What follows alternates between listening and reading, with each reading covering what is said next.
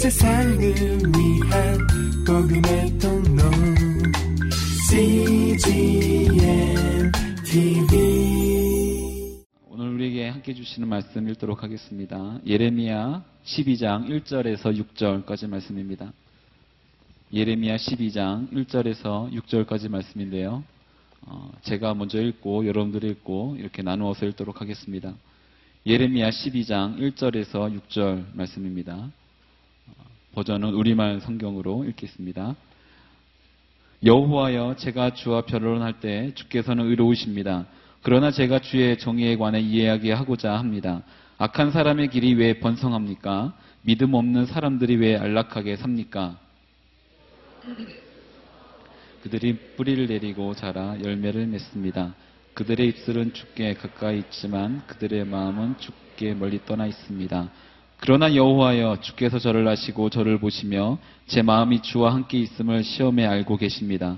그들을 도살할 양들처럼 끌어내시고 도살할 나를 위해 그들을 따로 떼어 놓으십시오. 언제까지 이 땅이 슬퍼하며 들판마다 풀이 마르겠습니까? 동물들도 새들도 사라졌으니 이는 그곳에 사는 사람들이 약하기 때문입니다. 그 사람들은 그가 우리의 종말을 보지 못할 것이다 라고 말합니다. 만약 내가 발로 사람들과 함께 달렸는데 그들이 너를 지치게 했다면 내가 어떻게 말들과 경주할 수 있느냐? 만약 내가 평안한 땅에서 비틀거려 넘어진다면 요단 강변의 수풀에서는 어떻게 하겠느냐? 내 형제들과 내 아버지의 집조차도 그들마저도 너를 배신했다.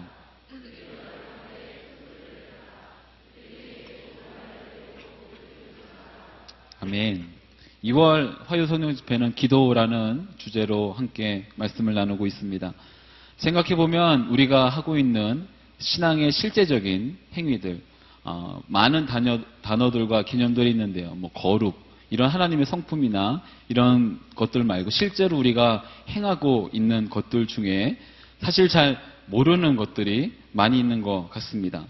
아, 아마도 모태 신앙 그래서 처음부터 태어났을 때부터 교회에 생활하신 분이거나 그렇지 않고 나중에 교회에 전도 당해서 오신 분들이거나 아마 이미 교회 생활을 시작했을 때는 세팅되어진 문화, 교회 문화라는 것에 따라서 행하게 되는 것이 대부분이었지요.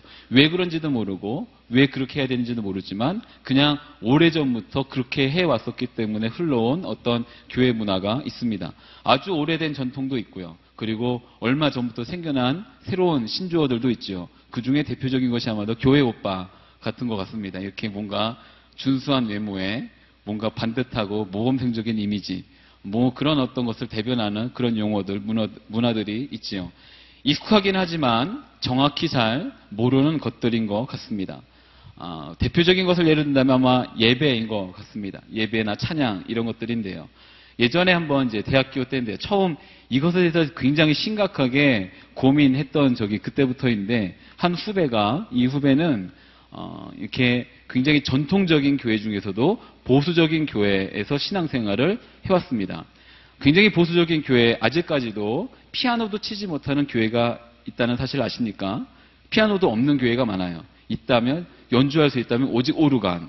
이것이 성경에 나와 있지도 않지만 어쨌든 어, 그 각 교회가 갖고 있는 교단이 갖고 있는 어떤 전통과 그 나름대로 해석한 교리에 의해서 만들어진 문화들입니다. 근데 이 그런 문화 가운데 생활한 그 후배가 어, 제 이제 저는 온누리 교회를 다니고 있었으니까 초대를 했습니다. 와서 함께 예배 한번 드려보자고 청년들의 예배, 대학생들의 예배 한번 같이 드려보자고 온 그날 그 후배는요 이렇게 충격을 먹고 돌아갔습니다. 처음 드려봤다고 그러면서 이런 말을 내뱉더라고요. 예배 안 드린 것 같다고. 그래서 자기네 자신의 교회로 돌아가서 다시 예배를 드렸다고 하는 이야기를 다음 날 듣게 되었는데요. 저는 그 말이 그렇게 충격이었습니다. 아, 예배를 드렸는데 분명 예배를 드리지 않았다고 말하는 건 또 뭐고, 과연 우리가 알고 있는 예배는 무엇이고, 과연 올바르게 제대로 예배를 드린다는 건 뭘까라고 고민을 하기 시작했던 때인 것 같습니다.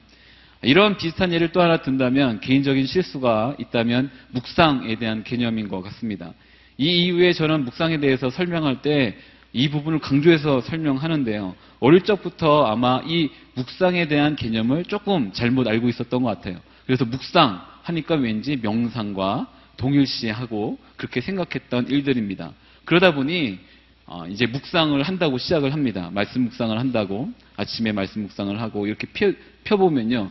말씀 묵상하는데 말씀을 한두 번 읽고 끝내는 거예요. 그리고는 저의 생각을 깊이 명상합니다. 하나님의 말씀을 묵상해야 되는데 개인의 생각을 명상하고 있는 것을 발견하게 됐지요. 예전에 학교를 다니다 보면요. 명상하면 이렇게 지선상의 아리아 같은 이렇게 클래식 음악이 흐르고 이렇게 명상의 시간 해서 10분이나 15분 동안 눈 감고 있는 것. 이런 것들이 왠지 익숙해져 있기 때문에 그 문화를 그대로 갖고 들어와서 아, 이것이 만, 아, 아, 이것이 묵상이구나라고 생각했던 적이 있었습니다. 근데 묵상의 성경적인 의미는요, 읍조리다입니다. 반복해서. 이건 말씀을 계속해서 반복해서 읽는 거예요. 말씀 묵상을 내가 한다라고 한다면 나의 생각을 명상하는 것이 아니라 말씀을 계속해서 읽는 것입니다. 이것이 묵상이지요. 그러나 우리는 많은 경우에 있어서 말씀 묵상은 하지 않고 개인적인 생각의 어떤 명상에 빠져 있을 때가 많이 있습니다. 이렇게 신앙 생활에 있어서 구체적인 어떤 실제적인 행위에 있어서 오해라는 바다가 존재하고 있는 것 같습니다. 이런 오해의 바다에서 건져내야 될 가장 기본적이면서도 어쩌면 가장 중요한 신앙의 행위가 있다면 그것이 바로 기도인 것 같습니다. 생각해보면 우리는요, 매일 행하고 있는 것 중에 가장 알듯하지만 모르는 것이 기도입니다. 기도는요, 모든 사람이 해요. 우리 중에 기도를 안 하는 분들이 아무도 없습니다. 다 기도를 하고 있죠. 근데 막상 기도에 대해서 설명을 하다면 잘 모르겠어요. 누군가 기도는 어떻게 하는 겁니까? 라고 물어본다면요. 아마 약간은 망설이죠. 아, 기도. 여기서 잘 대답을 해야지 나의 신앙 생활의 어떤 수준을 대변할 수 있기 때문에 고민을 하다가 결국에는 뭐 저도 예전에 이렇게 말을 하고 끝냈습니다. 기도 그냥 편안한 마음으로 친구에게 아니면 누군가에게 부모님에게 하듯이 잘 말한 다음에 예수님의 이름으로 기도합니다. 하고 끝내라고. 그러면 그게 다 기도가 되는 거라고. 기도의 형식이 어디 있고 뭐가 있겠냐고 말하면서 이렇게 설명했던 적도 있지요. 우리는 확실히 기도를 잘 아는 것 같지만 여전히 잘 모르는 것 같습니다. 이런 기도의 심오함에 대한 실마리를 풀어줄 수 있는 말씀이 있다면 아마 로마서 8장 26절, 27절 말씀인 것 같은데요. 준비된 자막 있으니까 함께 읽도록 하겠습니다. 26절, 27절입니다. 시작. 성령께서는 우리의 연약함을 도와주십니다. 오직 성령께서 친히 말로 할 수 없는 탄식으로 우리를 위해 강구하십니다. 마음을 살피시는 분께서 성령의 생각이 무엇인지 아십니다. 이는 성령께서 하나님의 뜻을 따라 성도를 위해 강구하시기 때문입니다. 아멘. 이 말씀을 폴 틸리라는 유명한 신학자가요. 그의 설교 기도의 신비라는 구절에서 아이 부분에서 이 구절을 흥미롭게 풀어서 설명했습니다. 이 말씀 그대로 우리는 무엇을 기도해야 되는지 잘 알지 못합니다. 사실이지요. 우리는 무엇을 기도해야 되는지 알지 못합니다. 그러나 이 알지 못한다는 부분을 그는 이렇게 말합니다. 하나님은 모든 것을 알고 계십니다. 아멘. 모든 것을 알고 계신 하나님께 우리는 무엇을 기도해야 되는지 사실 잘 알지 못합니다. 반대로 모든 것을 알고 계신 하나님이 먼저 우리에게 행해 주셔야 되는 것이 아닌가라고 생각하는 어떤 그런 때도 있지요. 그리고 그렇게 생각하는 사람들도 많이 있습니다. 그래서 찾아와서 물어볼 때 하나님이 우리를 다 아시고 일어날 일도 다 아시는데 우리가 하나님께 무슨 기도를 할 수 있겠습니까? 라고 말하면서 기도하는데 굉장히 어렵다라고 말하는 분들을 많이 보았습니다. 하나님은 모든 것을 알고 계십니다. 그러 하나님께 우리 어떠함을 위해서 기도한다는 것 자체가 어색 하다 못해 이상하기까지 느껴지기도 합니다. 아, 근데 하나님은 우리 가운데 기도를 시키십니다. 기도하라고 하지요.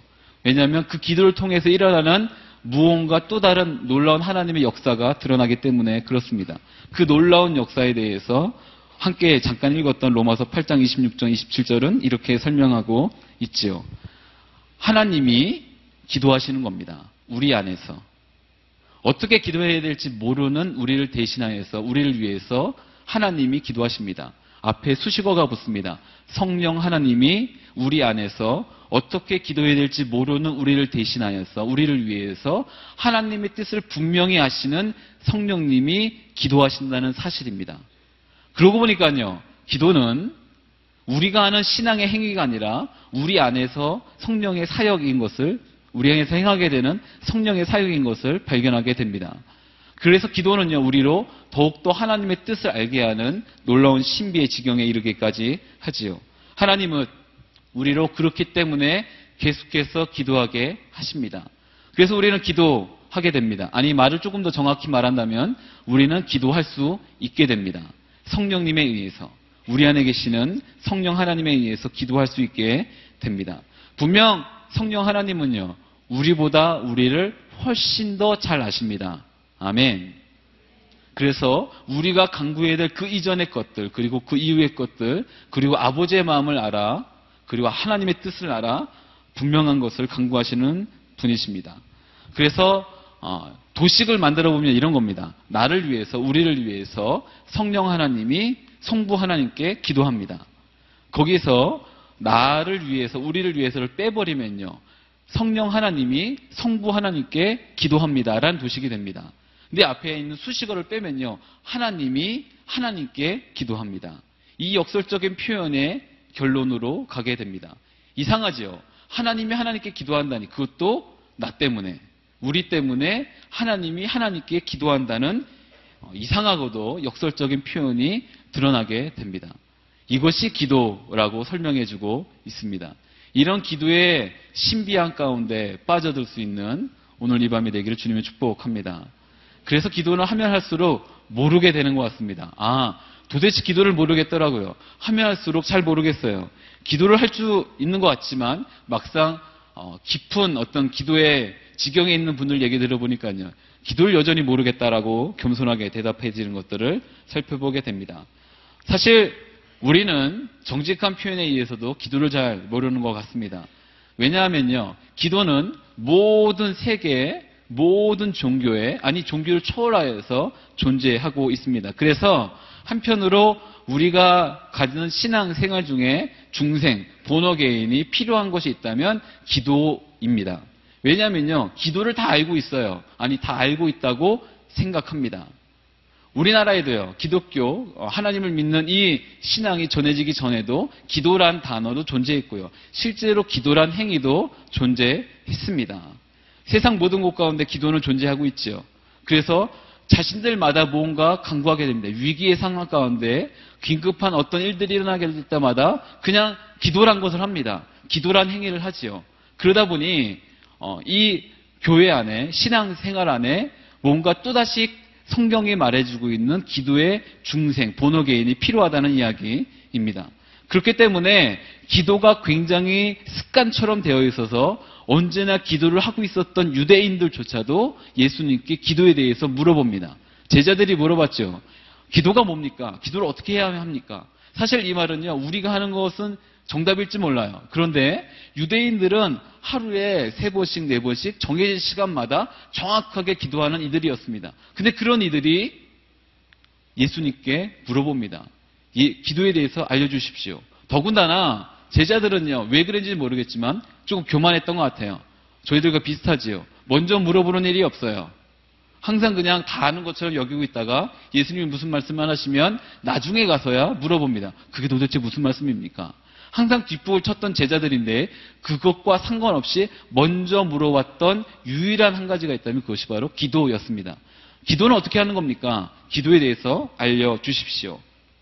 아마도 습관처럼 기도했던 그들이지만 정성이 들여 있고 진심이 담긴 기도를 하고 싶었기 때문에 그렇게 기도로에 대해서 물어봤던 것으로 보여집니다. 그래서 물어봤던 대답해 주신 그 물음에 대답해 주신 것이 바로 우리가 알고 있는 주기도문입니다.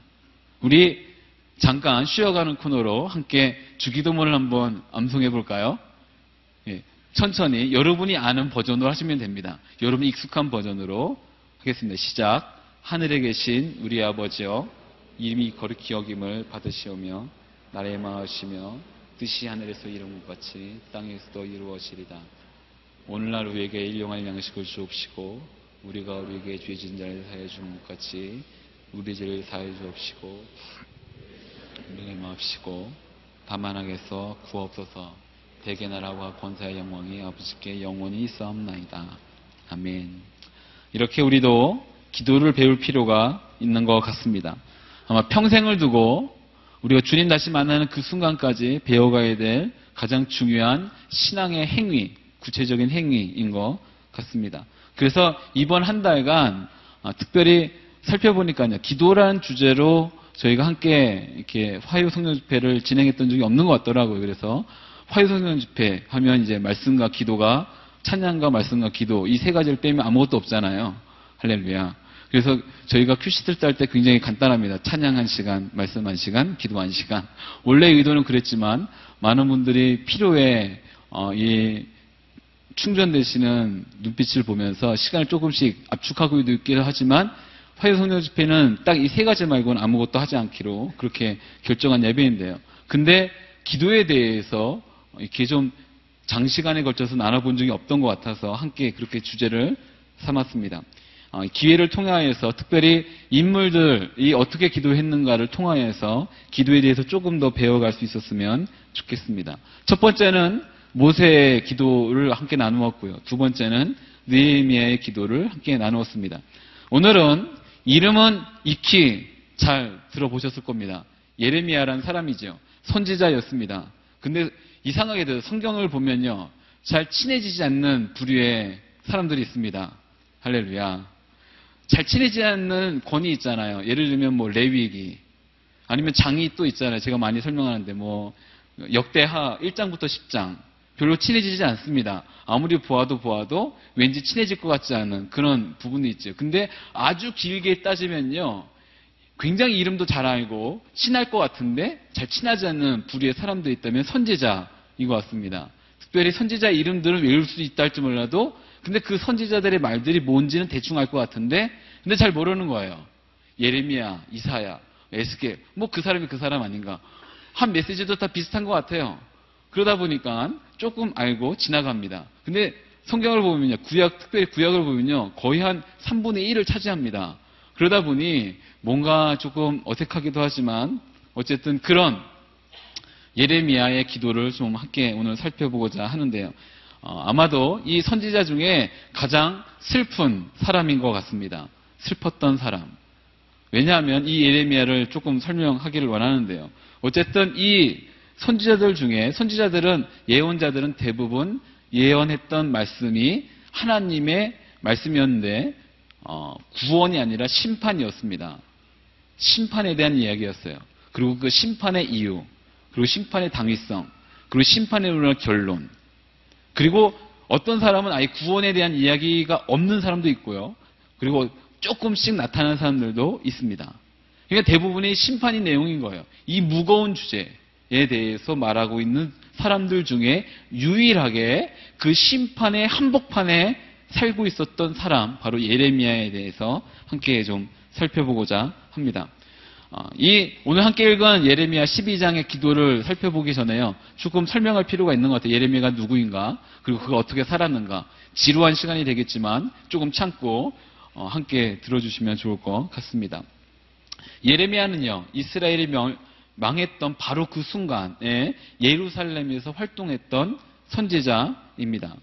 어, 이때에는요, 지도층들은 대부분 바벨론으로 끌려갔습니다. 그리고 어, 남아있는 사람들은요, 대부분 이렇게 끌려가서 뭔가, 끌려가지 못할 사람들, 기술도 없고, 지도층도 아니고, 배우지도 못했던 대부분의 사람들이 남아 있었던 것으로 여겨집니다. 바로 그때에 식민 치하가 시작됐던 바로 그때, 그리고 나라가 멸망하는 바로 그 순간에 한복판, 수도 한복판, 예루살렘에서 활동하고 있던 사람이 바로 예루, 이 예레미야입니다. 물론 동시대에 바벨론으로 끌려가서 활동했던 선지자도 있습니다. 에스겔이라는 사람이죠. 그러나 유일하게 현장에 있었던 사람은 예레미야밖에 없습니다. 이런 일들이 일어날 것입니다라고 외쳤던 사람입니다. 그리고 그 일이 실제로 일어나는 것을 본 유일한 사람입니다. 그리고 그로 인해서 공격을 당했던 사람이기도 합니다. 이런 일들 가운데 어, 예레미야가 일어났던 일들이 조금 깁니다. 좀 함축 좀 줄여서 설명하면요. 예레미야는 좀 어렸을 때부터 소명을 받았던 사람인 것 같습니다. 그러나 활동하다가 잠깐의 침묵하는 시간이 있습니다. 이 침묵이 끝나고 나서 다시 활동을 시작합니다. 이 활동을 시작할 때가 중요한 계기가 있는데요. 사건이 일어나게 되는데 그 사건은 바로 이스라엘 역사당 가장 위대하고 유명하고 우리가 모두 아는 사람은 다윗 왕입니다. 근데 이 다윗 왕 이후에 어, 칭찬받는 유일한 왕이 또 한 명 있다면 그 왕이 바로 요시아라는 왕인데요. 이 요시아 왕이 종교 개혁을 잘 진행하고 뭔가 나라가 변성하게 될 것 같고 잘 될 것 같이 이끌는 순간에 갑작스럽게 죽게 됩니다. 물론 전쟁에 참여해서 죽게 되는 일들이 있게 되는데요. 그리고 나서 시간이 지나고 난 다음에 1년에서 2년 정도 시간이, 시간이 지나고 난 다음에 예레미야는 활동하게 됩니다. 그가 다시 활동을 시작하게 되면서 말을 내뱉었던 것이 하나님의 말씀을 전했던 것이 바로 예루살렘은 멸망한다입니다. 예루살렘은 멸망한다. 이스라엘에 있어서 절대 건드릴 수 없는 신앙의 중심이 있습니다. 두 가지 축이 있었는데요. 어, 그 중에 한 가지가 바로 하나님은 시온산 예루살렘을 지켜주신다는 것이었습니다. 모든 사람들이 이것을 알고 있었고 그것을 붙잡고 있었고 사실 그것 때문에 약간 교만한 마음이 들기도 했습니다. 또 한 가지는요. 다윗 왕에 대한 것이에요. 다윗 왕이 하나님의 성전, 하나님의 집을 짓고자 했을 때 그때 하나님께서 이렇게 말씀하십니다. 그것을 말리시죠. 네가 하지 못한다. 네가 하지 않고 네 아들이 하게, 하게 될 것이라고. 그러면서 약속해 주신 언약이 있었습니다. 나는 대신 너의 집, 다윗의 집을 영원히 무너뜨리지 않게 될 것이다. 라는 약속을 해주시지요. 그래서 이 두 가지가 이스라엘에게 있어서는 가장 중요한 하나님의 약속이고 그들이 믿고 있는 신앙의 어떤 축이었습니다. 두 가지 축. 근데 한 가지 축이 무너졌어요. 요시아 왕이 갑작스럽게 죽은 거지요. 백성들이 걸었던 기대가 그냥 쉽게 무너져 버린 것입니다. 근데 나머지 한 가지 남은 거예요.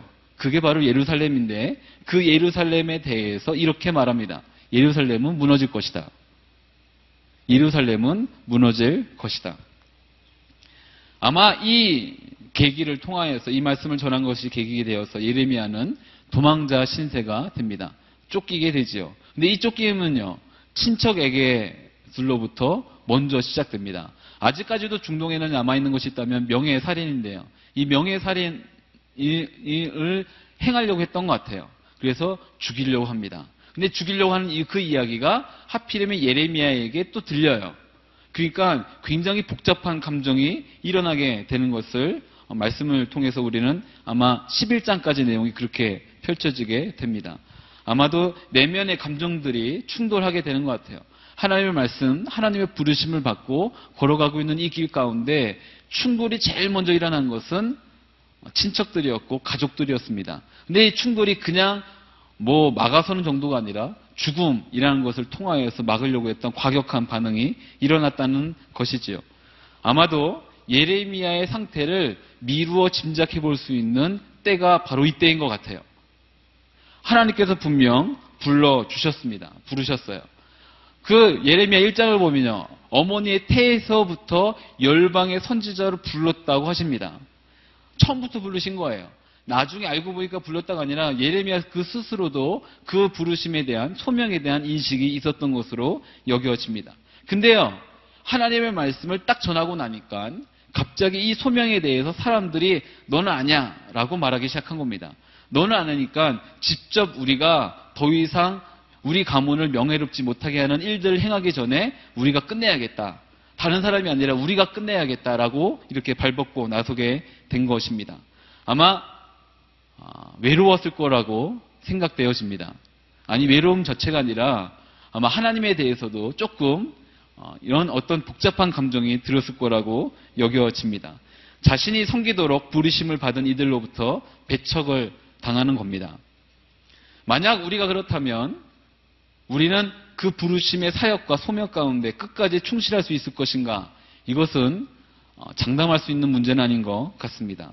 못살게 굴고 괴롭히고 심지어 생명까지 위협하는 이들 가운데 동일한 마음으로 내가 기도를 하고 하나님은 심판하실 것인데 우리가 이대로 살아서 안 된다라고 하는 그 마음을 잃어버리지 않을 수 있을 것인가?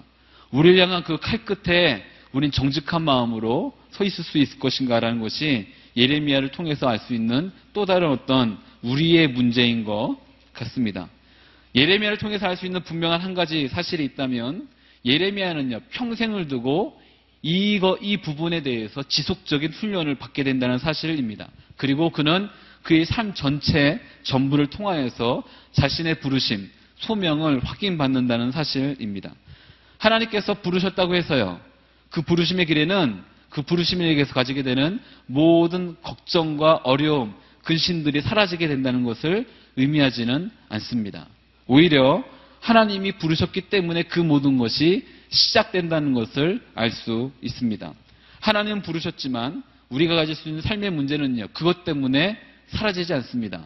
오히려 의심이, 근심이, 뭔가 회의에 찬 그런 눈빛이 더 가득 차질 수 있다는 것들을 설명하고 있죠. 하나님께 받은 소명은요, 어, 그래서 예레미야를 통해서 나름대로 내리게 되는 결론이 있다면 소명은 오직 믿음으로 받아들이는 겁니다. 이런 일들이 있기 때문에 이런 어떤 근거나 어떤 이유가 있기 때문에 따라가는 것이 아니라 우리의 부르심과 소명은요, 오직 믿음으로 인해서 받아들이게 되고 삶에서 쉴 새 없이 일어나는 어, 문제들과 상황들로 인해서 점검받게 되고 그 사이에 철저히 우리는요, 살아가야만 된다는 어떤 실존의 문제를 확인받게 됩니다. 사랑 여러분 가운데 소명은요, 삶의 결론이 아닙니다. 오히려 삶으로 확인되어지는 과정입니다. 이 과정을 통하여서 우리는 끝까지 하나님을 따라갈 수 있는 어떤 길에 서게 되, 설에, 길에 서 있다는 것을 알 수 있게 되죠. 기도는요, 그 과정을 이끄는 중요한 원동력입니다. 그리고 그 기도를 통하여서만 우리는 하나님의 확실한 부르심의 그 과정에 설 수 있다는 것을 알게 됩니다. 사랑 여러분 가운데 단순히 우리 어떤 간구나 기도를 하나님께 드리는 것이 아니라 이 부르심에 확인받아지는 삶의 모든 전 과정 가운데 끝까지 기도할 수 있는 여러분 되기를 주는 축복합니다. 부르심은요, 확실히 우리가 살아가면서 확인되어지는 것들입니다. 날마다 정말 이것이 맞습니까? 라고 주님께 기도하게 될 것입니다. 그러나 혹시 이것이 정말 맞는가라는 의심이 든다 할지라도 우리 끊임없이 나에 대한 긍정이 아니고 어떤 부르심에 대한 긍정이 아니라 하나님 그 자체에 대한 긍정으로 말미암아 끊임없이 소명을 따라가는 여러분 되기를 또한 주님의 이름으로 축복합니다. 물론 소명과 그 부르심으로 인한 대가가 지불되게 될 것입니다. 그 대가는요 굉장히 현실적입니다. 굉장히 어렵기도 하고요. 때로는 회피하고 싶기도 할 것입니다. 그러나 그것을 통하여서 분명해지는 것은 부르심입니다. 그 부르심이 여러분 가운데 끝까지 있게 되기를 바랍니다. 그러나 우리는요, 예레미야와 똑같은 반응들을 언제나 하게 되는 것을 살펴보게 되지요. 어, 확인하고 싶습니다. 정말 맞습니까? 이것이 맞습니까? 아니면 정말 하나님이 맞습니까? 이렇게 하시는 것이 하나님이 다운 겁니까? 라고 질문하는 것이 우리들의 모습이기도 합니다. 그런 기도가 바로 12장 1절에서 처음 나타나게 됩니다. 우리 12장 1절을 우리 함께 읽도록 하겠습니다. 1절인데요. 다시 한번 읽도록 하겠습니다. 시작. 여호와여 제가 주와 변론할 때 주께서는 의우십니다. 악한 사람의 길이 왜 번성합니까? 믿음 없는 사람들이 왜 안락하게 삽니까? 아멘. 이 말 번역에서는요, 이렇게, 어, 우리말 성경 번역에서는 이렇게 물어보고 있죠. 개혁 한글에, 한글에서는요, 하나님께 질문하고 싶은 것이 있습니다. 라는 말로 번역했습니다. 그리고 우리말 성경에서는 주의 정의에 대해서, 하나님의 정의에 대해서, 여호와의 정의에 대해서 좀 이렇게 이야기하고 싶습니다. 근데 그 전에 나타났던 단어는 변론 할 때라는 단어인데요. 이 변론이라는 단어는 법정 용어예요. 그래서 이 말을 조금 더 현실감 있게 바꾼다면 제가 하나님 고소하고 싶습니다라는 단어입니다. 내가 하나님 고소하고 싶어요. 하나님께 고소하는 것이 아니라 하나님을 고소하고 싶어요입니다. 그래서 하나님을요, 지금 피고석에 앉힙니다. 그리고 물어봅니다. 이렇게 하는 것이 정말 맞습니까? 이렇게 하는 것이 정말 맞습니까? 왜냐하면 11장 마지막에요. 11장 후미에 하나님은 예레미의 기도를 막으십니다. 너는 이제 더 이상 기도하지 말라. 백성들에 대해서 더 이상 기도하지 마라. 라고 막으셨습니다. 아마도 예레미야에 있어서는 답답했을 것입니다. 선제자, 예언자들이 하는 가장 대표적인 두 가지 일이 있다고 설명을 합니다. 첫 번째는 하나님의 말씀을 전하는 겁니다. 하나님의 말씀을 맡아서 전하는 거예요. 그래서 예언은 맡을 예자, 말씀 원자입니다. 말씀을 맡아서 전하는 사람이 예언자입니다. 미리 예자, 말씀 원자가 아니라 미리 보아서 전달, 미리 보고 뭔가 말하는 사람이 예언자가 아니라 하나님의 말씀을 맡아서 그 맡겨진 말씀을 전달하는 사람이 예언자라는 거예요. 그래서 하나님의 말씀을 전하는 거죠. 근데 전하다 보니까 하나님의 마음을 알게 됩니다. 근데 그는 그가 살아가고 있는 것은 백성들의 한 복판이에요. 떨어져서 그러니까 너네들 잘 살아라고 말하는 그런 존재가 아니라 백성들과 함께 살아가는 존재이기 때문에 그 마음을 그대로 하나님께 다시금 기도할 수 있는 사람이기도 합니다. 그래서 한편으로는 중보 기도자예요. 중요한 일이 하나님의 말씀을 전하는 것도 있지만 또 한편으로는 기도하는 겁니다. 하나님께 백성들이 오해하지 않을 수 있도록 하나님 제발 조금 어떻게 이런 우리의 마음을 좀 받아주시옵소서라고 기도할 수 있는 것이 예언자였어요. 근데 이 두 가지를 금지당한 거예요. 첫 번째는 하나님의 말씀을 전하는데 아무도 듣지 않습니다. 오히려 너는 예언자가 아니다. 선지자가 아니다. 그리고 거부해, 거부당했죠. 근데 반대로 이제 하나님은 너는 기도하지 마라. 백성들을 위해서 기도하지 마라고 하나님께서는 금지하십니다. 할렐루야. 할 수 있는 게 없는 거예요. 목사가 있는데요. 설교를 못하고 아니면 기도도 못하게 하시고 그 사람 뭐 하면 좋을까요? 곰곰이 한번 묵상해 봤습니다. 이 사람 도대체 뭐 하면 좋을까? 말할 사람도 없고, 말, 말을 들어주는 사람도 없고, 기도를 하는데 하나님 기도하지 말라고 하고, 아니, 정말 이것은 기도해야만 합니다. 라고 하는데 기도를 못하게 하시는 거예요. 참 슬픕니다. 불쌍한 인생이지요. 또 한편으로는 이렇게 기도를 막으신 것에 대해서 묵상이 되기도 했습니다. 예레미야가 얼마나 많이 기도했으면 하나님께서 기도를 막으셨을까? 하나님께 열심히 얼마나 기도했으면 백성들을 놓고 기도했으면 아니 백성들을 위해서 백성들 편에서 기도했으면 하나님이 기도를 막으셨을까? 예레미야 됐어 그만 이제 그만 기도해라. 너 아무리 그렇게 기도해도 나는 변하지 않는다. 근데 예레미야는 하나님이 막으셨지만 끝까지 기도합니다. 하나님이 막으시기까지 얼마나 기도했기에 한편으로는 이런 어, 제 나름대로 적용이 되더라고요. 나는 정말 기도하고 있는가? 아, 내가 함께 살아가고 있는 사람들을 위해서 기도하고 있는가? 사무엘이 말했던 것처럼 기도를 쉬는 그 죄라는 것을 범하고 있지는 않은가? 이 시대를 위해서 우리가 함께 살아가는 이 날을 위해서 단순히 나만을 위한 기도가 나의 기도 생각 가운데 있지는 않은가 그렇게 묵상하게 되는 적용하게 되는 시간도 가졌습니다. 아, 사랑하는 여러분 가운데 우리는 나 자신을 위한 기도뿐만 아니라 이 시대를 위해서 나라와 민족을 위해서 또한 기도해야 된다는 것을 잊지 않았으면 좋겠습니다. 그래서 우리들도 그런 기도를 좀 들어봤으면 좋겠습니다. 기도 좀 그만해라. 야, 할렐루야. 기도 좀 그만해라. 그렇게까지 기도할 수 있는 우리들의 기도가 생활이 됐으면 좋겠습니다. 한편으로는 하나님이 기도를 막으실 수도 있는구나, 있구나라는 생각이 들었습니다. 기도가 막히기 전에 기도할 수 있을 때 우리는 더욱더 기도해야만 된다는 또 다른 어떤 가르침을 얻게 됩니다. 기도할 수 있다는 것 자체가 엄청난 은혜입니다. 이것 잊지 않고 끝까지 기도할 수 있는 우리들이 됐으면 좋겠습니다. 어쨌든 이런 기도가의 막힘 가운데 예레미야는 이제 하나님한테 단도 진입적으로 물어보기 시작합니다. 하나님, 제가 좀 물어보고 싶은 게 있어요. 사실 물어보긴 하지만 좀 이 자리에 좀 앉으시면 좋겠어요. 여기 피고 서기로 앉혀있지만 좀 오해하지 마시고 앉으셨으면 좋겠어요. 라고 해서 앉히심, 앉힙니다. 그리고 물어보지요. 고소하는 거예요. 사실은 고소하는 거지요. 그리고 물어봅니다. 어, 이런 물으면 이 내용이었습니다. 정의가 도대체 뭡니까? 하나님이 생각하시는 정의롭다라고 하는 것에 그 정의는 뭡니까? 제가 좀 듣고 싶습니다. 아니, 제가 좀 살펴보니까요. 하나님이 생각하시는 그 정의, 하나님의 정의는 이 땅 가운데서 제가 생각하는 정의와 조금 다른 것 같습니다. 라고 하는 것이 이 예레미야의 기도를 통한 질문입니다. 아니, 질문을 통한 가르침이지요. 엄밀히 말하면 강구도 아니고 질문도 아니라 가르침입니다. 이럴 때는 이렇게 하셔야만 합니다. 라고 알려드리는 거예요.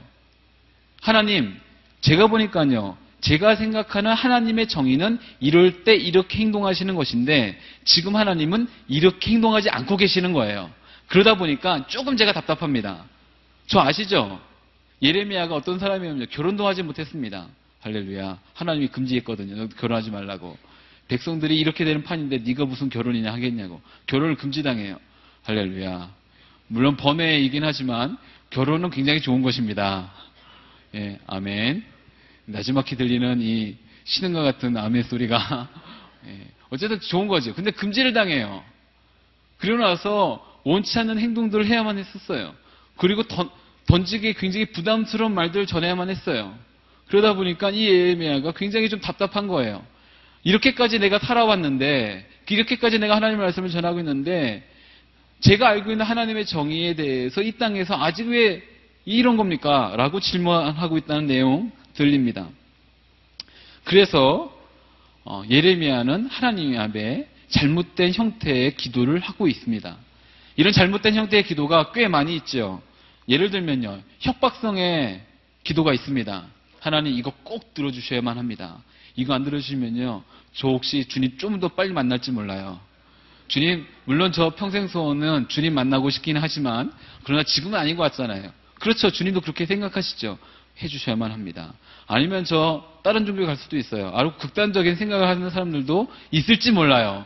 뭐 있다는 얘기는 아니지만 어쨌든 협박성의 뭔가 기도회가 있을 때도 있죠. 또 하나는 보상성의 어떤 기도입니다. 제가 이렇게 열심히 했는데 이거 정도쯤이야. 뭐 내가 큰 거 바라는 거 아니에요. 이 정도는 해주셔야 되는 거 아닙니까? 라고 하는 기도도 있지요. 그러나 가장 잘못된 기도는 가르침인 것 같습니다. 질문을 가장한 가르침이지요. 아, 하나님 잘 모르시는 것 같아요. 하나님 인간이 아니시니까 잘 모르시는 것 같아요. 제가 살아보니까요, 이럴 때는 이렇게 하셔야지만 사람들이 상처를 안 받아요. 인간들이 그래야지 하나님을 더 잘 따르게 될 것 같아요. 그러니까 하나님이 이때는 이렇게 짠 등장하셔갖고 뭔가 확 하셔야만 합니다. 기적이라는 걸 보여주셔야만 해요. 라고 말하는 어떤 질문을 가장한 가르침의 기도가 많이 있지요. 예레미야가 보기에는요, 하나님께서 악인들을 심으시고 있다라고 생각하고 있습니다. 그리고 그들이 뿌리까지 내리고요. 장성하여서 열매를 맺는데 가만 보고 계시는 거예요.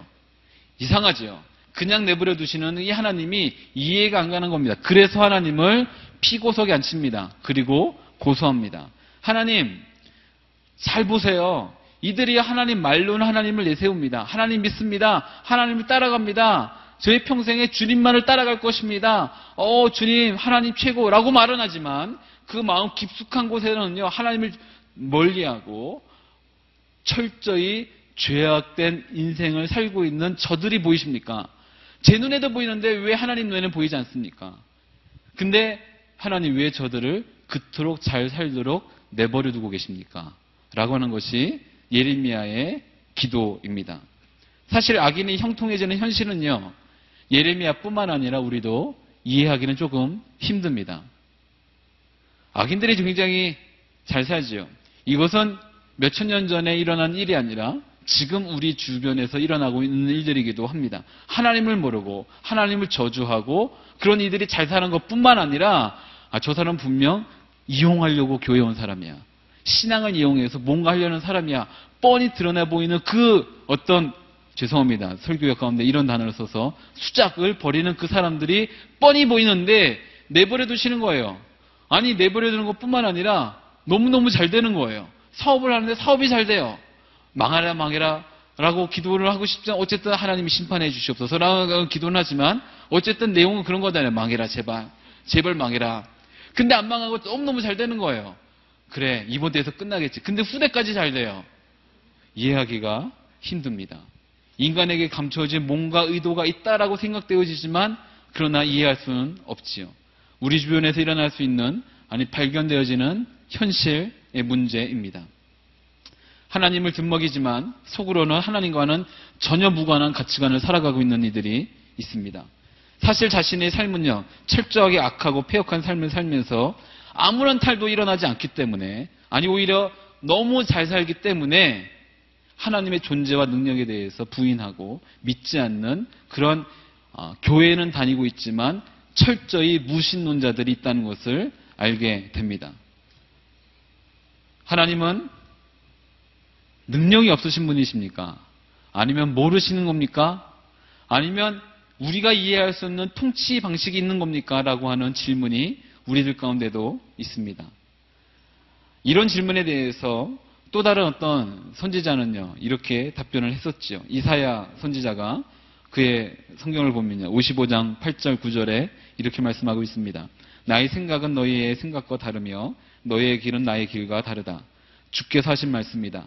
하늘이 땅보다 높듯이 나의 길은 너희의 길보다 높으며 나의 생각은 너희의 생각보다 높다. 아멘. 그러나 이 말씀을 받아들이는 것을 보류합니다. 하나님, 잠깐만요.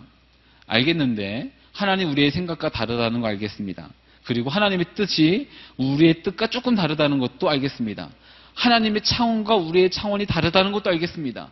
하나님의 그 세계는 우리의 세계가 조금 다르다는 것도 알겠습니다. 그러나 조금 제 말 좀 들어보십시오. 하나님 너무 잠잠히 계시는 거 아닌 겁니까? 좀 움직이셔야 될 때인 것 같아요. 활동하셔야 될 때인 것 같아요. 정의를 행한다면요. 좀 이렇게 하셔야 되는 거 아닙니까? 라고 말합니다. 제 생각에는요. 만약 정의라는 것이 살아있다면 이렇게 됐어야만 합니다라고 알려주는 거지요. 그래서 이렇게 말합니다. 이렇게 하셨어야지 그것이 하나님다운 겁니다. 제가 생각하기에는. 이 말을 저희의 용어로 조금 바꾸어 봤습니다. 아마도 이 당시에 예레미야의 가장 큰 화두는 정의였기 때문에 하나님 말씀하신 심판의 중요한 어떤 동기가 심, 정의였기 때문에 아마 이 정의를 갖고 물어봤을 거예요. 만약 우리라면 어떻게 물어볼까요? 하나님, 사랑에 대해서 어떻게 생각하십니까? 하나님 사랑을 아시잖아요. 하나님 사랑이시라고 다들 말합니다. 저는 그렇게 배웠어요. 근데 사랑하며 산다는 것이 정말 이런 겁니까? 사랑한다면 용서해야 된다는데 이 용서가 정말로 그런 것입니까? 라고 물어봅니다. 또 한편으로는 이렇게 물어보기도 하죠. 공평하다는 것. 하나님은 공평하십니다. 우리는 배워서 알고 있습니다. 들어서 알고 있죠. 하나님의 공평하심은 도대체 무엇을 두고 하시는 말씀입니까? 이렇게 하는 것이 공평하신 겁니까? 라고 물어봅니다. 이런 기도가 아마도 예레미야의 기도였던 것으로 보여집니다. 1절부터 4절까지의 말씀이었습니다. 우리 지나가기 전에 한번 다시 읽어볼까요? 1절부터 4절까지입니다. 1절부터 4절까지인데요. 다시 한번 읽도록 하겠습니다. 시작. 여호와여 제가 주와 변론할 때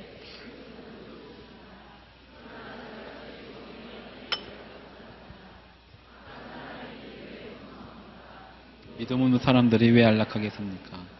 주께서 그들을 심으셔서 그들이 뿌리를 내리고 자라 열매를 맺었습니다. 술은 주께 가까이 있지만 그들의 마음은 주께 멀리 떠나 있습니다. 그러나 여호와여 주께서 저를 아시고 저를 보시며 제 마음에 주와 함께 있음을 시험에 알고 계십니다. 그들을 도살할 양들처럼 끌어내시고 도살할 나를 위해 그들을 따로 떼어 놓으십시오. 언제까지 이 땅이 슬퍼하며 들판마다 불이 마르겠습니까? 동물들도 새들도 사라졌으니 이는 그곳에 사는 사람들이 약하기 때문입니다. 그 사람들은 그가 우리의 종말을 보지 못할 것이다 라고 말합니다. 아멘. 이러한 인간의 기도를 가장한 하나님을 향한 공격 가운데 하나님은 뜻밖의 말씀을 하십니다. 하나님의 응답이기도 하지만 하나님의 뜻밖의 말씀이지요. 5절 말씀인데요. 5절 말씀은 좀 크게 한 목소리 읽도록 하겠습니다. 시작. 만약 내가 발로 사람들과 함께 달렸는데 그들이 너를 지치게 했다면 내가 어떻게 말들과 경주할 수 있겠느냐? 만약 내가 평안한 땅에서 비틀거려 넘어진다면 요단 강변의 숲풀에서는 어떻게 하겠느냐? 아멘. 이 말씀을 묵상하는데요. 이렇게 들렸습니다. 너 혹시 상처받았니? 라는 거예요. 너 상처받은 거 지금 나한테 푸는 거니? 그냥 말씀은 그렇지 않지만 처음에 그 느낌이 저는 그랬어요. 너 상처받았니 지금? 이 땅에서 일어나는 인간의 그런 문제들로 인해서 상처받았냐고 물어보는 겁니다. 인간은요, 자신이 상처받은 것을 방패 삼아 누군가를 공격하는 것에 있어서 정당성을 부여하는 것 같습니다. 나는 이만큼 상처받았으니 이렇게 공격해도 돼. 나는 이런 상황, 이런 환경 가운데 이렇게 살아왔으니 누가 나를 알아주겠어. 내 이 상황을 당해보지 않은 그 누가 내가 이렇게 말하는 것을 이해할 수 있겠어? 라면서 그런 어떤 말들을 합니다. 그래서 사람들은 이렇게 말하죠. 살아봤냐고. 이런 일 당해봤냐고. 어떻게 이럴 때 내가 가만히 있을 수 있겠냐고. 이 일을 당하면 다들 똑같이 할 거라고. 그렇게 말들을 합니다. 누가 가만히 있겠냐고. 그런 말들을 하죠. 그리고 이 비슷한 생각들을 하게 됩니다. 그래서 자신이 받은 상처로 인해서 이제 사람들뿐만 아니라 하나님에게까지도 공격하기 시작합니다. 물론 그렇지 않은 경우들도 많지만 그런 경우들도 많이 있습니다. 제 경우도 그랬습니다. 하다 보니까요. 기도가 그냥 제 상처, 제가 받은 어떤 그런 억울함, 제가 느꼈던 어떤 그런 어떤 것들로 인해서 하나님을 공격하는 거예요. 하나님, 제 생각에는요, 이게 아닌 것 같아요. 저는요, 이렇게 되길 원했는데요. 하나님이 살아계시다면 이렇게 하셨으면 안 됐었죠. 라고 하는 말들을 많이 했습니다. 이럴 때 하나님이 이렇게 답변해 주시는 것 같아요. 설마 벌써 지쳤니? 할렐루야. 이 말 들으면요, 참 억장이 무너집니다. 사실은요, 이 말씀 처음 대할 때 억장이 무너져요. 벌써 지쳤니라니요. 지금 완전히 뭐 그로기 상태에 빠져서 누워갖고 아 더 이상 일어날 힘도 없어요. 손가락 까딱하기도 힘들어요. 너무너무 힘들어요. 근데 그 다음 말씀이 이런 겁니다. 아직 시작도 안 했어. 할렐루야. 5절 말씀이 그런 거잖아요. 너 그 사람들하고 달렸는데 지친 거야? 너 지금 말하고 달릴 사람이야. 왜 그래? 말하고 달려도 지치지 않을 내가 왜 그런 거야 갑자기?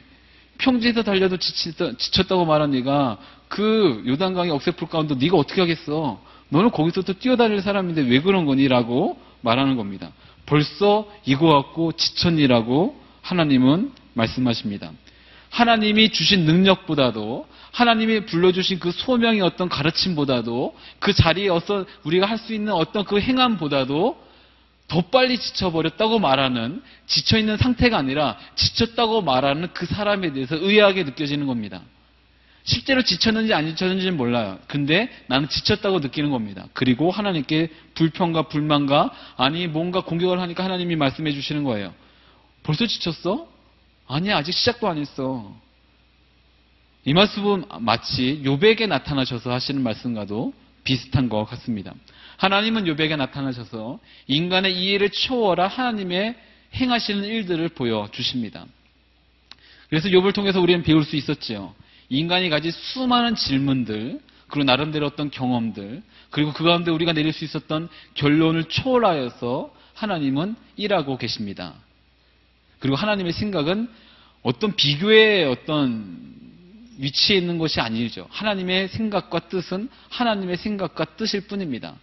우리가 뭔가 비교하거나 가늠하거나 판단하거나 할 수 있는 부분이 아니라는 것을 알게 됩니다. 하나님은 모든 것을 초월하여 계시는 분입니다. 그러나 그 초월성이 인간에 들어와 계십니다. 이 알 수 없는 신비한 말을 조금 풀어서 요비했던 요백에 들려주셨던 말들로 설명하겠습니다. 하나님은 요백에 이렇게 말씀하시지요. 인간이 살지 않는 곳에도 비는 내립니다. 인간이 살지 않는 곳에도 가뭄은 있습니다. 인간이 살지 않는 곳에도 동물들은 또 다른 동물들을 공격해서 먹고 삽니다. 인간이 살지 않는 곳에도 눈은 내립니다. 인간이 살지 않는 곳에도 수많은 똑같은 일들이 일어나고 있습니다. 그러나 우리는 그 일들에 대해서 우리 나름대로의 의미를 부여합니다. 비가 오면요, 싫어요. 하나님 왜 비를 주시나요? 하나님 동물들을 공격하면요, 뭔가 공격하면 아 이게 무슨 일입니까? 지극히 나 중심적인 내가 경험한 것 중심적인 사고로만 살아가고 있는 것이 우리들의 모습입니다. 그러나 하나님은 그것과 상관없이 자유롭게 하나님의 세계를 통치하고 다스리고 있다는 것을 요백에 설명해 주십니다. 그 말씀을 저는 이렇게 받아들였습니다. 너는 사람이 살지 않는 곳에도 여전히 비를 내려서 꽃을 피우고 열매를 맺게 하고 동물들로 하여금 그 열매를 먹게 하는 나의 심정을 아느냐? 우리는 지극히 인간적이지요. 아니, 나 중심적입니다. 열매가 맺히면 내가 먹기 위한 거예요. 열매가 맺히지 않고 가뭄이 일면, 아, 우리에게 벌을 주시나 보다라고 생각을 합니다. 그런데 그것과 상관없이 우리가 살지 않는 바로 그곳에서도 하나님은 똑같이 행하십니다. 똑같이 하나님의 그 뜻들을 드러내고 계시죠. 하나님은 우리의 뜻에 의해서, 우리의 기도에 의해서, 우리의 무언가에 의해서 움직이시는 분이 아니라 하나님의 계획, 하나님의 뜻에 의해서 철저하게 완벽하게 움직이고 계시다는 것을 말씀해 주십니다. 그 가운데 동역할 수 있는 기회를 주시고 은혜를 베푸신 것이 소명이라는 것이었어요. 사역이라는 것이었습니다. 근데 그 사역 가운데 충분히 일할 수 있는 능력이 있는 이들을 불러주셨습니다. 근데 그가 아직 시작도 안 했는데 지쳤다고 말하는 거예요. 아우, 지쳤어요. 어, 너무 힘들어요. 어, 좀만 뛰니까 숨이 헐떡거리고 가슴이 터질 것 같아요. 더 이상 못 뛰겠어요. 아, 너무너무 힘들어요. 그때 하나님이 말씀하십니다. 왜 그래? 지칠 때가 아닌 거야. 너 지금 그거 이상으로 아니 무언가 훨씬 더 뛰어난 일들을 할 수 있어 라고 설명해 주십니다. 이 말씀을요, 책망이 아니라 반대로 위로와 격려의 메시지로도 들렸습니다. 이렇게 들렸어요. 너는 그 정도의 사람이 아니다. 내가 생각하는 그 정도의 사람이 아니다. 나는 하나님은 내게 너 자신이 생각하는 것보다 훨씬 더 큰 것을 이미 주었다. 그렇기 때문에 너를 불렀다라고 하시는 겁니다. 제가 하나님의 부르심에 대해서 설명할 때요. 드는 좋은 나름대로의 비유가 있습니다. 한편으로는 좋은 것 같지만 한편으로는 좀 이상하기도 하지만 이런 거예요. 하나님은 야채 가게에 가서 생선을 달라고 하시지 않습니다. 근데 우리는 물어보는, 아니, 저는 생선을 줄 수 없는 사람이에요. 라고 말했는데, 하나님은 이미 우리에게 그럴 만한 능력이 있다는 것을 아십니다. 왜냐하면 하나님은 나보다도 더 나를 잘 아시기 때문에 그렇습니다. 그 하나님께서 이렇게 말씀하십니다. 지금 지쳤다고 넘어져서 쉬고 있을 때가 아니라 일어나서 뛸 때다. 뛰어라. 넌 충분히 뛸 수 있다. 그것이 가능한 사람이다. 아멘. 저는 이 말씀이 우리의 상처로 인해서 오해하고 도대체 뭡니까? 이런 말씀밖에 못 해주십니까? 라고 하는 우리의 어떤 어, 잘못된 반응이 아니라 아 그렇군요. 우리에게 이보다 더 큰 능력이 이미 주어졌다는 것을 알게 되는 하나님의 격려와 위로의 말씀으로 받아들일 수 있게 되기를 주님이 축복합니다. 더불어서 또 다른 위로가 6절 말씀에 나타나게 되는데요. 우리 6절 말씀 함께 읽도록 하겠습니다. 6절입니다. 시작. 내 형제들과 내 아버지의 집조차도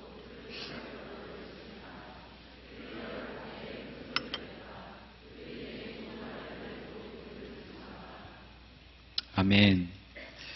어, 하나님은 우리가 살아가는 데 있어서 아마도 가지치기를 하시는 것 같습니다. 삶의 가지치기, 신앙의 가지치기. 그래서 불필요한 것들은 과감히 자르십니다. 어, 원예학과에 있는 후배들에게 이 말씀을 좀 물어봤어요. 몇, 몇 가지 성경에 있어서 궁금한 게 있어서 많이 물어봤죠. 첫 번째 물어봤던 건 꺾여 있는 가지. 아, 꺾여 있는 가지. 물어봐서 꺾여 있는 가지는 뭐냐고. 끝난 거라고 하시더라고요. 끝난 겁니다. 근데 하나님 꺾여 있는 가지를 꺾지 않으신다고 말씀하십니다. 그래서 또 하나 물어봤죠. 이건 도대체 뭐냐고. 가지를 치는 이유는 뭐냐고 할 때 그 원 가지가 잘 자라려면요. 쓸모없는 오히려 방해가 되는 것들은 잘라야 돼요. 근데 이미 몸에 붙어 있기 때문에 내 거진 것 같아요. 이것이 없으면 죽을 것 같은 거예요. 이것이 아니면 뭔가 안 될 것 같은 거예요. 이미 내 일부이기 때문에. 근데 하나님은 이것이 더 이상 붙어 있으면 안 되기 때문에 그리고 하나님의 영양분이 잘못된 곳으로 흘러가기 때문에 자르십니다. 삶의 가지치기를 하시지요. 가족이건 친구이건 그 어떤 누구이건 간에 어, 하나님이 우리의 삶 가운데 그리고 부르신가 우리의 상, 인생 가운데 오히려 우리의 그 성장을 방해하는 것이 있다면 친히 자르신다는 겁니다. 이때 우리가 해야 되는 가장 중요한 한 가지가 있다면 하나님을 믿는 것입니다. 아멘. 하나님을 믿으십시오. 비록 친척이, 가족이 등을 돌리고 오히려 죽으려고 달려온다 할지라도 이 도대체 이게 뭡니까? 이게 도대체 뭡니까? 라고 말하는 것이 아니라 이것을 통하여서 분명한 내가 붙잡아야 될 그것을 알 수 있는 기회가 됐다는 사실이었습니다. 사람은 분명 어떤 믿음과 신뢰 대상은 아니지요. 그럼에도 불구하고 사람들은요, 붙잡습니다. 그러나 하나님은 삶의 가지치기를 통하여서 진정한 아군이 누구인지를 알게 해주십니다. 그래서 아마 비슷한 상황 가운데 절망하고 있었던 엘리야에게 찾아가서요. 너 오해하지 마라. 바울에게 바알에게 무릎 꿇지 않은 7천의 너의 동역자들이 있다. 너는 혼자가 아니다라고 말씀해 주셨습니다. 물론 가지치기를 당하면요. 내 몸에서 잘려나가기 때문에 아픕니다. 안 아프다는 게 아니에요. 충분히 아픕니다. 죽을 듯이 아픕니다. 근데 그 가지치기를 통하여서 예레미야는 분명한 그 부르심의 길에 서게 됩니다. 하나님 말씀해 주셨지요. 걱정하지 마라. 나는 내 편이다. 오직 강력하고 완전한 하나님의 울타리 안에서 살 수 있는 그 삶. 아, 그 삶을 살 수 있도록 하나님은 끊임없이 우리 안에서 작업을 하십니다. 걱정하지 마. 내가 작업 시작했어. 할렐루야. 그래서 우리 안에서 이미 선한 일을 시작하신 그분께서 완성되는 그 순간까지 끝까지 하실 것입니다. 아멘. 그것을 내어드리는 것이 기도입니다. 예레미야는 그 기도를 끝까지 했습니다. 물론 기도가 끝났다고 해서 하나님 말씀해 주셨다고 해서 뭔가 아 그래 괜찮아 끝난 게 아니었어요. 또 다시 의심이 들고 또, 또다시 뭔가 뭔가 그런 생각들이 들고 마음들이 들었다 할지라도 또 하나님께 나갑니다. 또 하나님께 물어보죠. 하나님 또 다시 말씀해 주셨습니다. 그리고 나서 이렇게 말씀해 주시는 것 같습니다. 너는 나만을 의지해라. 우리는 오직 하나님만을 의지해야만 합니다. 아멘. 기도의 결론은 하나님 우리가 오직 하나님만을 의지하겠습니다. 하나님 우리가 우리가 가질 수 있는 또 다른 어떤 이것을 탈출할 수 있는 가능성을 붙잡는 것이 아니라 기회들을 붙잡는 것이 아니라 우리의 유일한 가능성, 우리의, 우리의 유일한 기회, 오직 하나님만을 의지하고 붙잡겠습니다. 라고 하는 것이 우리의 기도의 결론이어야 된다는 사실입니다. 기도는 이 모든 것을 우리로 알게 합니다. 그래서 우리는 더욱더 기도를 하게 됩니다. 물론 정직한 마음에서 솔직하게 하나님께 아뢰어야 될 때가 있습니다. 그러나 그것에서 끝나지 않고 하나님께서 들려주시는 하나님의 음성을 들을 수 있는 우리의 기도의 결론이 되기를 주님이 축복합니다. 아멘. 이 시간 먼저 함께 기도하고 아, 함께 찬양하고 기도했으면 좋겠습니다. 제일 먼저 기도를 설명할 때 이렇게 설명해 드렸습니다. 기도는 우리가 하는 어떤 신앙적인 행위가 아니라 우리 안에 계신 성령의 놀라운 역사이다라는 것입니다. 그렇다면 필요한 것이 한 가지 있다면 그것은 성령의 충만함입니다. 성령의 인도하심입니다. 우리의 입술을 열어 우리의 고백을 말하는 것 뿐만 아니라 우리 안에서 마땅히 우리가 기도해야 될 것을 알려주시는 성령의, 성령님의 조명하심이 필요하다는 이야기입니다. 먼저 이렇게 찬양하고 기도했으면 좋겠습니다. 허무한 인생을 살고 있는 우리들 가운데 성령이여 오시옵소서. 우리 가운데 오셔서 성령으로 충만케 하여 주시옵소서. 우리의 기도가 아니라 내 안에서 살아서 이미 선한 일을 시작하신 성령으로 인한 기도가 우리 가운데 있게 하여 주시옵소서. 이 시간 함께 먼저 찬양하고 그렇게 함께 기도하도록 하겠습니다. 온 세상을 위한 복음의 통로 CGM TV